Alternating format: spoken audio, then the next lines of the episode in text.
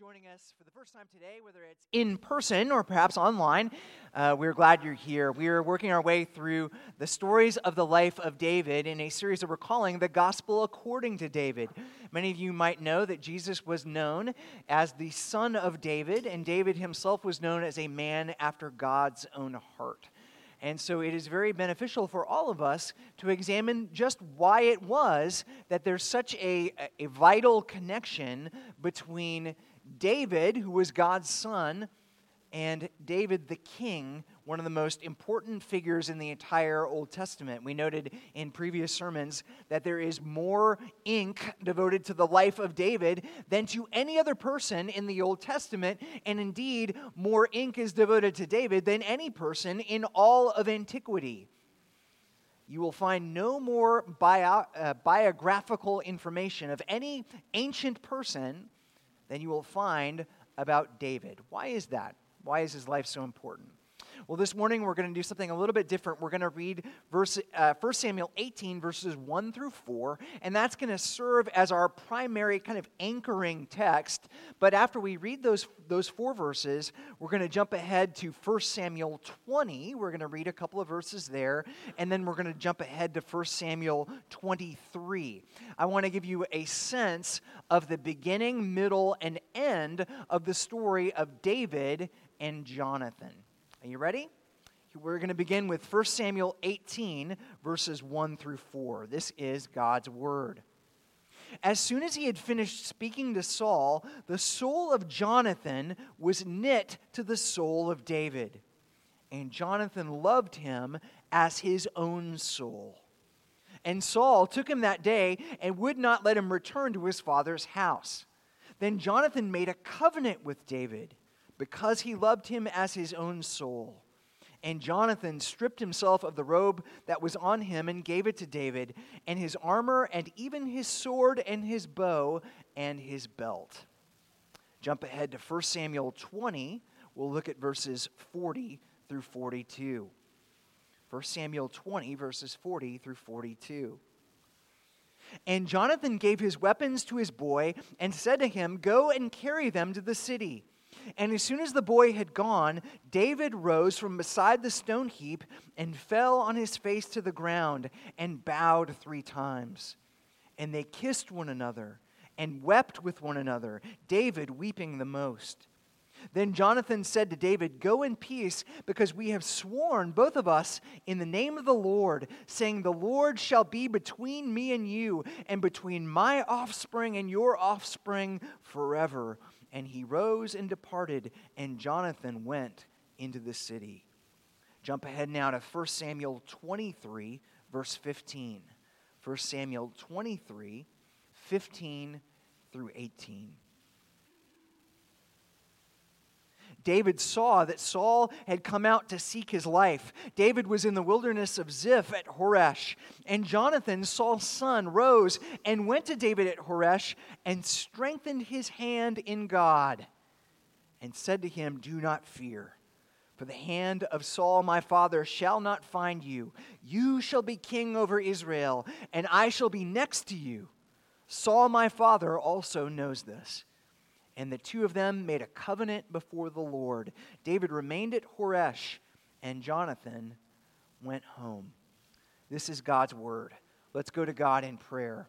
Oh Lord our God, we thank you for this remarkable story of friendship, friendship between David and his friend Jonathan.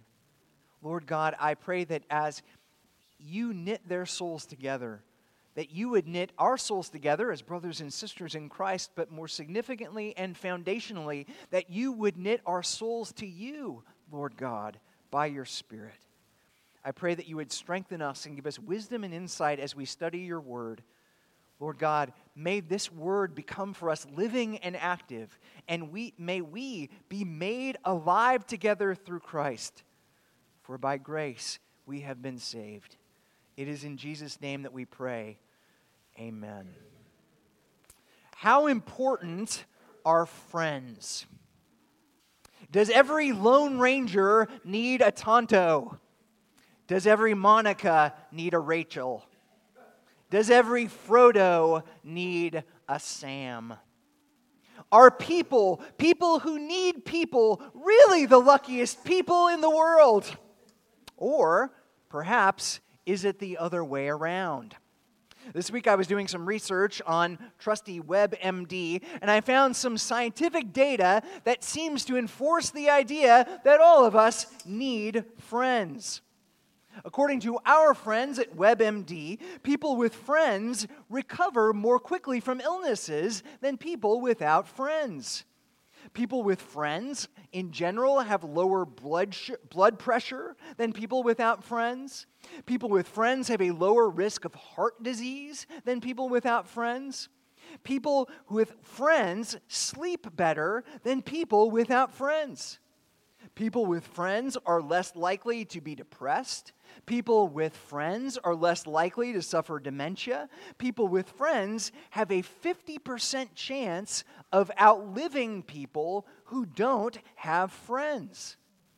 The data seems to confirm what the great philosopher Aristotle said about friendship. He said, In poverty and other misfortunes of life, true friends are a sure refuge. They keep the young out of mischief, they comfort and aid the old in their weakness, and they incite those in the prime of life to noble deeds. The data also seems to confirm what the lesser known philosopher Linda Grayson said about friendship there's nothing better than a friend unless it's a friend with chocolate. I have found that to be true. She's right.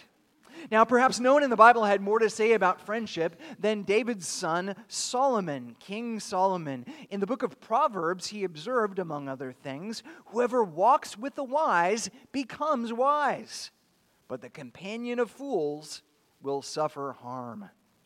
A friend loves at all times, and a brother is born of adversity. Iron sharpens iron, and one man sharpens another. Faithful are the wounds of a friend, profuse are the kisses of an enemy. In other words, friends counsel us, they comfort us, they, con- they uh, correct us, they even confront us when we're in sin. As Shakespeare observed, words are easy like the wind, faithful friends are hard to find. This morning, we're going to look at the story of David and Jonathan. David and Jonathan were best friends. They loved each other, they were loyal to one another, their souls were knit together.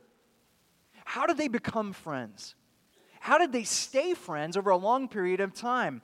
Can you have friends like David and Jonathan? Do you have friends like David and Jonathan? Why don't you have friends like David and Jonathan? Both the Bible and our own anecdotal personal experiences confirm that friendship can make us and loneliness can break us. We need friends. How do we make them? How do we keep them? If you're taking notes this morning, here's the outline. This morning, we're going to look at six things that this passage tells us about friendship friendship. The first thing that we'll see is that friendship is necessary. The second thing we'll see is that friendship is mysterious. The third thing we'll see is that friendship is sympathetic. We'll talk about what that means. The fourth thing we'll see is that friendship is covenantal. Again, we'll explain what that means. Fifth, we'll see that friendship is sacrificial. And sixth, we'll see that friendship is sacramental. Okay? So friendship is necessary, it's mysterious, sympathetic, covenantal, sacrificial, and sacramental. That's friendship. Do you have that? Do you want that? How do we get it? Let's take a closer look. The first thing we see is that friendship is necessary. We all need friends.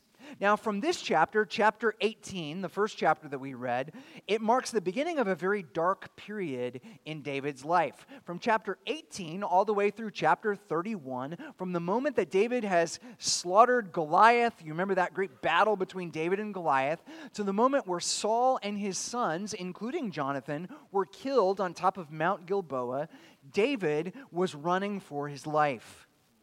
Saul repeatedly tried to kill David. He tried and killed at least six times in these chapters. He plotted against David. He schemed against David. He chased David from cave to cave and town to town, place to place. David was always in anguish. He was always on the run. How did he survive? How do we survive when the weight of the world is on our shoulders? How do we survive under the pressures of life when it feels like, like we're all alone and when our world seems to fall, be falling apart? The answer is friendship. We need friends. David needed a friend like Jonathan, and so do we. We need people who will stand with us when life is hard and walk with us when we face challenges and will not abandon us in our moment of need. Every David needs a Jonathan, and every Jonathan needs a David. Do you believe that? I know some of you do, but I know others of you are less than convinced. Some of you might be thinking to yourself, well, why do I need friends? I don't really need friends. I have books. I have Netflix. I have a cat. His name is Mr. Snuffles, and I'm knitting, knitting him a sweater. I don't need friends around me. I have all that I need right here. I can certainly understand. I'm an introvert by nature. It's hard for me to make friends. And yet, the scripture tells us the friendship we see in this story is absolutely necessary. You cannot be a happy, healthy, normal, spiritually mature person without friends. Why is that? Well, in order to understand the answer to the why of why we need friends and why friends are necessary, think back to the creation story in Genesis 1 and 2. In the creation story, God created everything that exists. He created the, the heavens and the earth, the sun, moon, and stars, the plants and the animals. He created human beings. And every day after He created all that He had created, He said, This is good. In fact, after the sixth day of creation, after he had created everything that had been made, including mankind, he said, Behold, this is very good.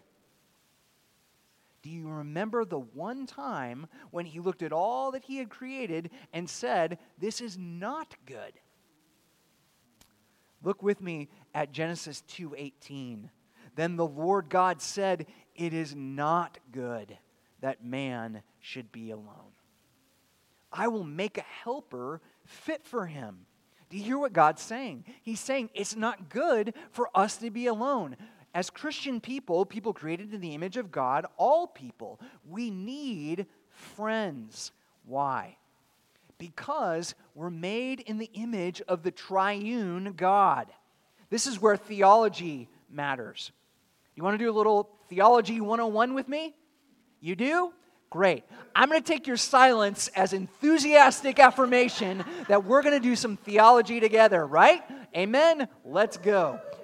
Our God is not a mono-personal God. Our God is a tri-personal God. Is our God is one God in three persons, God the Father, God the Son, and God the Holy Spirit. That's why we read in Genesis 1:28, God said, "Let us make man in our image." You might be thinking, if you were a good monotheist, and I hope that you are, that why would God say, Let us, us make man in our image? The answer is the Trinity God is Father, God is Son, God is Holy Spirit. As image bearers of the triune God, we were made for friendship.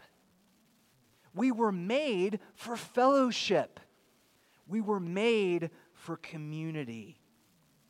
For Adam, even paradise was not paradise without Eve.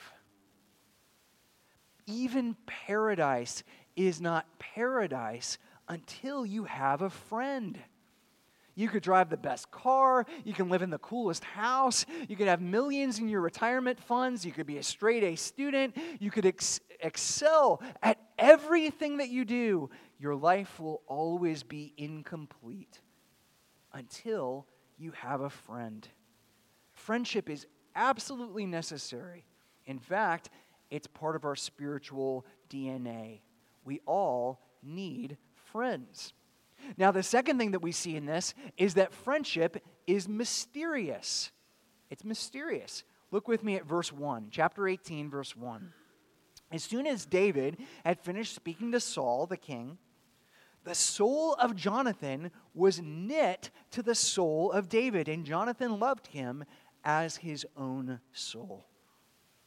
Now, note the passive voice here. The narrator doesn't tell us that Jonathan knit his own soul to David's soul, nor does it tell us that David knit his own soul to Jonathan's soul. It says that their souls were knit together. How did that happen? Well, in the Hebrew grammar, we call this a divine passive.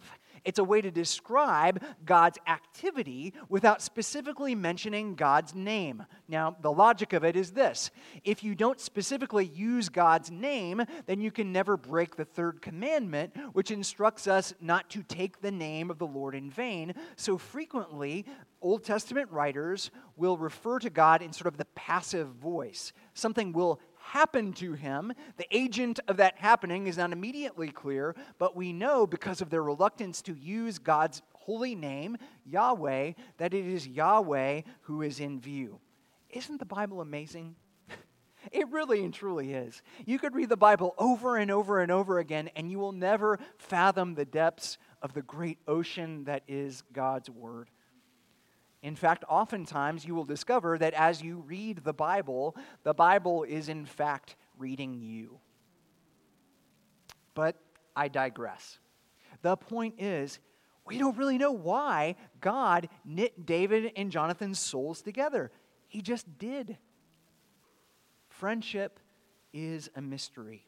Friendship is a gift from God. When I met Kate, who is my wife and also my best friend, God knit our souls together. And when I met Matt, and when I met Clay, and when I met Russ, and when I met Todd, and when I met his other friend, Todd, I have two friends named Todd, God knit our souls together. Why? I don't know. It's a mystery.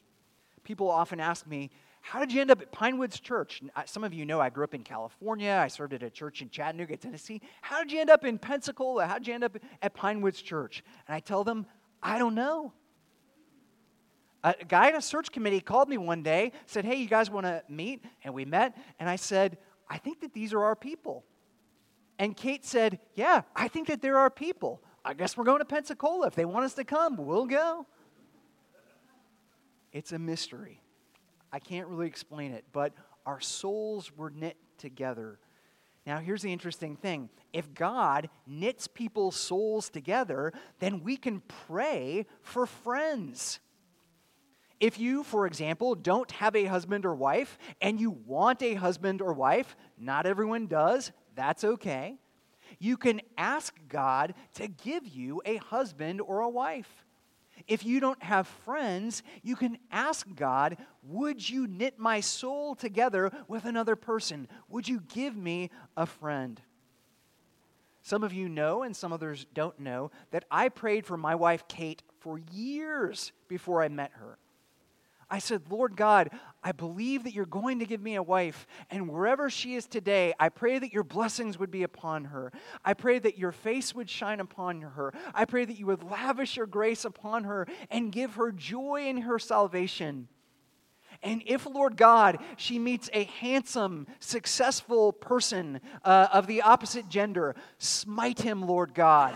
Uh, strike him with thine vengeance up there and uh, wipe him out, Old Testament style, right?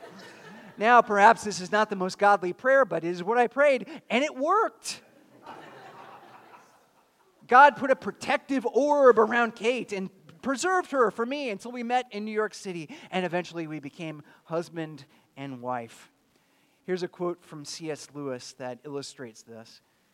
He writes Christ, who said to the disciples, Ye have not chosen me, but I have chosen you, can truly say to every group of Christian friends, Ye have not chosen one another, but I have chosen you for one another. The friendship is not a reward for our discriminating and good taste in finding one another. It is the instrument by which God reveals to each of us the beauties of others. Friendship is beautiful. Friendship is amazing. Friendship is mysterious. Friendship is a gift from God. The third thing that we see is that friendship is sympathetic.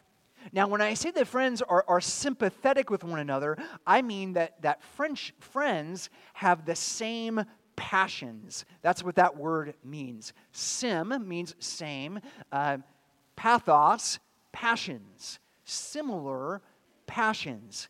In other words, for two people to be friends, they have to see the same truth. David and Jonathan saw the same truth. They saw the truth that God had anointed David and not Saul to be the king. They saw the truth that David and not Jonathan was the rightful heir to the throne. They saw the same truth that God, Yahweh, the Lord of the covenant, was the God of Israel. And they loved him and they served him and they loved his kingdom. C.S. Lewis again talked about this in one of his books called The Four Loves, where he wrote The typical expression of opening friendship when two people meet one another and become friends would be something like, What? You too? I thought I was the only one. You like classical music? Me too. You like Italian food? Me too. You like scuba diving? You like horseback riding? Me too. You love long books about obscure subjects. Me too. I thought I was the only one. You're a Christian? Me too. Jesus died on the cross for you? Me too. You love God's word? Me too. You love the kingdom of God and the people of God? Me too. You see, the deeper the sympathy, the more profound the truth that two people see together, the deeper and more profound the friendship will be. If your friendship is based on your love for Alabama football, or your hatred of Alabama football, or your love for Project Runway or The Bachelor, you probably have an acquaintance. You may not truly have a friend. True friends share the same passions. True friends see the same truth. They're sympathetic with one another. The fourth thing we see is that true friendship is covenantal. Verse 3, chapter 18, verse 3. When Jonathan made, then Jonathan made a covenant with David because he loved him as his own soul. A covenant is a pledge, it's a vow, it's a promise. A covenant says, I am committed to you in good times and in bad times. I will always be your friend. Now, we've already had a lot of talk about marriage and boyfriends and girlfriends in this because I think probably the, the most common type of covenant that we make in our society today is a marriage covenant. In a marriage covenant, two people who love one another, two people who are friends, stand up in front of their friends and their family members and before God make vows to one another. I will love you in sickness and health, in good times and bad, in richer and for poorer. I will always be committed to you. I will always be your husband. I will always be your wife. We will always be friends as long as we both shall live friendship is more than a feeling that we have, it's a decision that we make. It's an act of the will. True friendship says, I will love you even when you let me down. I will love you and forgive you even when you sin against me. Through the ups, through the downs, through the highs and the lows, you will always be my friend. When I was in kindergarten many, many years ago, I remember the very first day of class, I walked up to a young man named Joey Herringer. Joey became my friend. Now, do you know how the two of us became friends? If you were ever in kindergarten, you probably have a story similar to this. I walked up to Joey Herringer and I said, Joey, would you be my friend? He said, yes. And then he said, uh, Joel, will you be my friend? I said, yes. And from that time forward, we were friends. Now, do we have our ups and downs? Did we sin against one another? Did we disappoint one another? Of course we did. But our friendship remained because it was built on the solid rock, the solid foundation of the kindergarten covenant that we had made with one another. That almost sounds like a bad Arnold Schwarzenegger movie. Kindergarten covenant. But we, it was true, and we remained true to one another because we kept our word because of the promise. That's how all friendships work. True friends forgive each other when we sin against one another. True friends reconcile with one another when, with one another when we're estranged. True friends are loyal and faithful and true, not because of how they feel on any given day, but because of the promise, because of the covenant. True friendship is covenantal. Now, the fifth thing we see is that friendship is sacrifi- sacrificial. True friends make sacrifices for one another. Verse 4. Jonathan stripped himself of the robe that was on him and gave it to David, and his armor, and even his sword, and his bow, and his belt. In the story, Jonathan sacrificed his bow, he sacrificed his belt, he sacrificed his robe, he sacrificed his sword, but more than that, he sacrificed his claim to the throne. He sacrificed his position and his prestige. He made himself weak.